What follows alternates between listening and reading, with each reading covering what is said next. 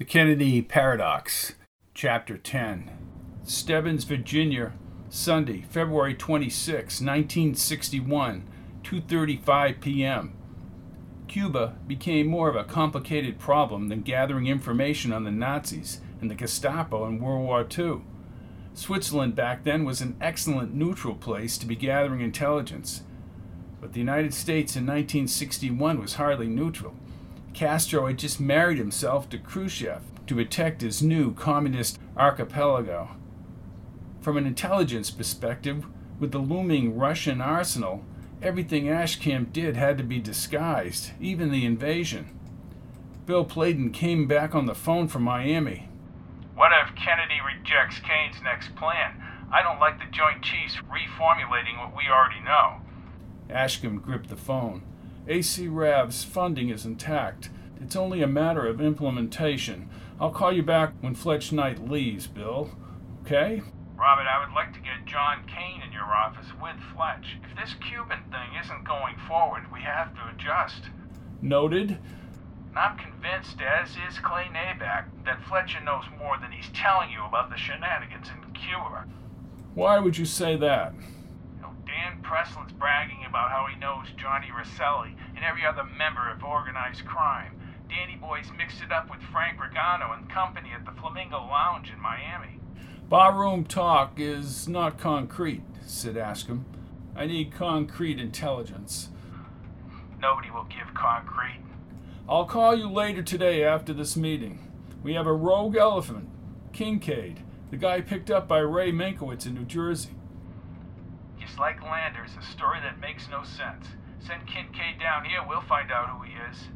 I will consider that. Goodbye, Bill. Ashcombe tapped his pipe in the ceramic ashtray.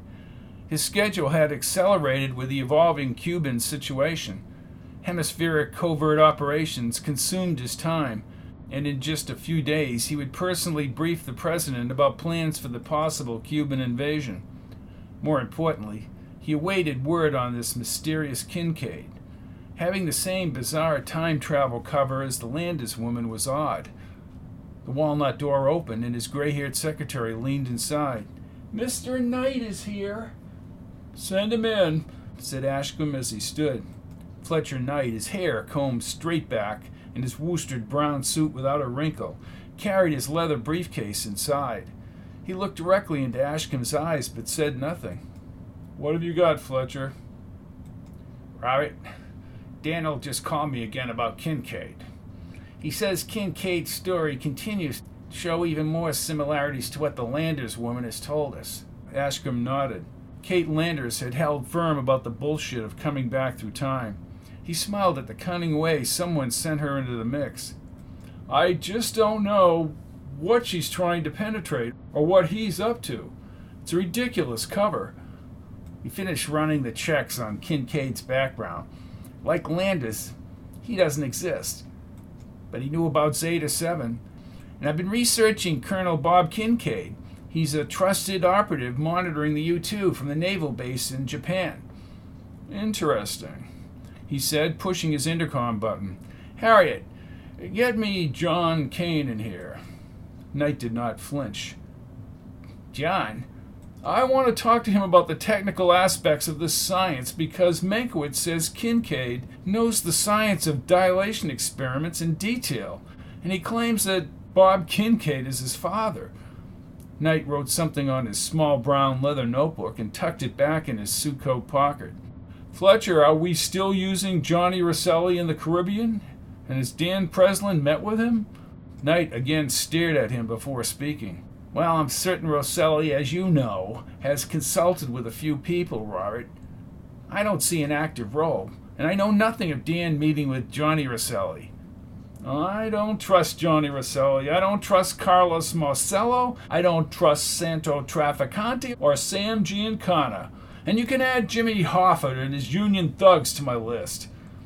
You deal with their ilk and you expose yourself to blackmail. Knight opened his briefcase on the oak side table. He removed several reports and handed them to Ashcombe. These reports are self explanatory. I have a transcript of Meinkewitz's questioning of Kincaid. Ashcombe nodded and set the pipe in the ashtray and then sat down. We need someone to dissect his story and establish how his cover was set up, said Knight as he closed and locked the briefcase. Call Mike Choden before he goes back to Mexico City, said Ashcombe as he glanced up. Brief him and fly him directly up with Meinkewitz and Kincaid. I don't like this.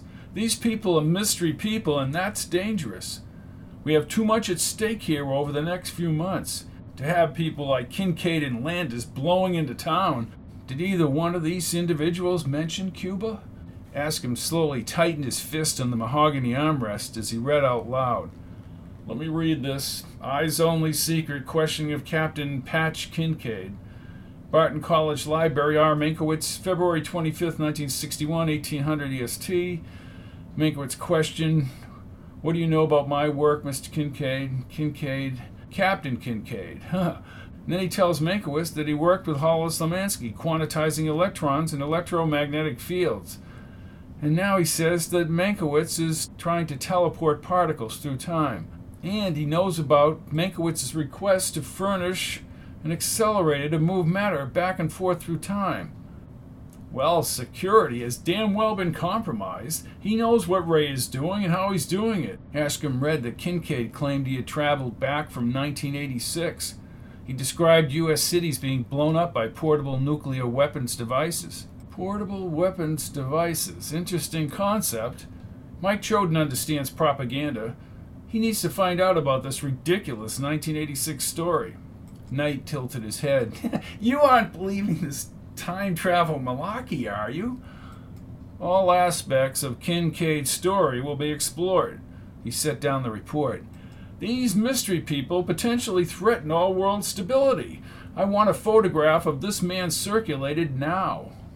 I would advise bringing in Dr. Braun. He'll pump some exotic drugs into Kincaid, and Kincaid will be telling us how it was like inside his mother's womb. Tentatively set up Braun, he said as he held the pipe in his hand. Landis never mentioned Zeta 7 or AC Rav, correct? No, she didn't, said Knight. We'll send out the photo, Robert. Ashcombe's intercom buzzed. Send out both photos, Landers and Kincaid. Knight nodded and Ashcombe pushed the button. Yes. Mr. Kane is here. Please send him in. Ashcombe observed Knight squint very slightly. The man never showed his feelings. The door opened and a tall man with trim peppered hair and black glasses entered the room. Gentlemen, he said as he glanced at Knight but said nothing. Ashcombe placed both hands on the desk and leaned toward Kane. John, I won't hold you up. I know this is unscheduled. Is there a connection between Bob Kincaid, the colonel with the U 2 in Japan, and that guy that showed up on Ray Meinkewitz's doorstep? It's very odd, but he has a son named Robert G. Kincaid Jr., nicknamed Patch. Knight stood upright. Well, there's a connection, Robert. Meinkewitz's guy isn't very bright taking that cover. John, said Ashcombe, how do you feel that this Cuban thing is going? Well, they're all hesitant from Kennedy on down. Kennedy already rejected my plan once. He has the Joint Chiefs all over this. Everybody knows it was an Eisenhower Nixon operation, said Knight, and personally I think they're scared. Ashcombe lit his pipe. Our asses are on the line, Fletcher. John, have you been briefed on this Kincaid character and his female cohort? Kane removed his glasses, crunched his eyes closed, and pinched the bridge of his nose. Then he opened his eyes. I read the intel in Ray Meinkewitz's debriefing. Well, combined with the Bob Kincaid Japan thing, what's your best guess? Kane pressed his lips. Knight folded his arms and, with a cocky tone in his voice, faced Kane. The man who understands the U 2 under and over is baffled by Kincaid. The U 2 is a glider with a jet engine. It flies at 70,000 feet for 4,000 miles. Captain Kincaid said he's traveled back in time 25 years. He adjusted his glasses. I believe he's telling the truth. Oh, hogwash, said Knight. It's clear he used the cover of Bob Kincaid's son. And that's just plain dumb. Ashcombe to the desk. No, no, tell us why you think that, John. Well, simply put, what Kincaid says Makes sense scientifically. If Ray is successful over the next 25 years, then Kincaid makes total sense. Knight assumed an aggressive stance in front of Kane. Ray Meinkewitz will need 25,000 years, not 25 years. I'm insisting that Dr. Braun inject the phony Kincaid and break the bastard. Let's deal in reality, gentlemen.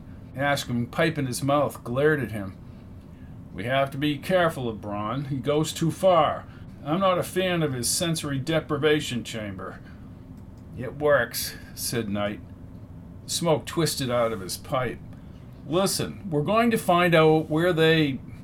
Let Mike Choden take care of this. He can decipher a mountain of doublespeak. He can create a mountain of doublespeak, too, said Knight. Ashcombe half smiled and turned to Kane. We're almost there, John. Castro will be gone unless people panic. Kane pressed his lips.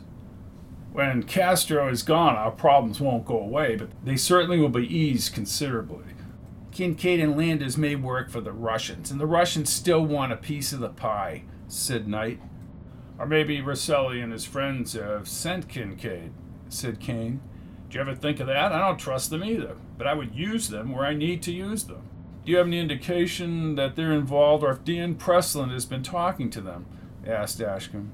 You know, Rosselli and his group? Kane shook his head. Not that we know. Then it must be the Russians If they sense weakness, they'll sure as hell go for the jugular. We need to show them force.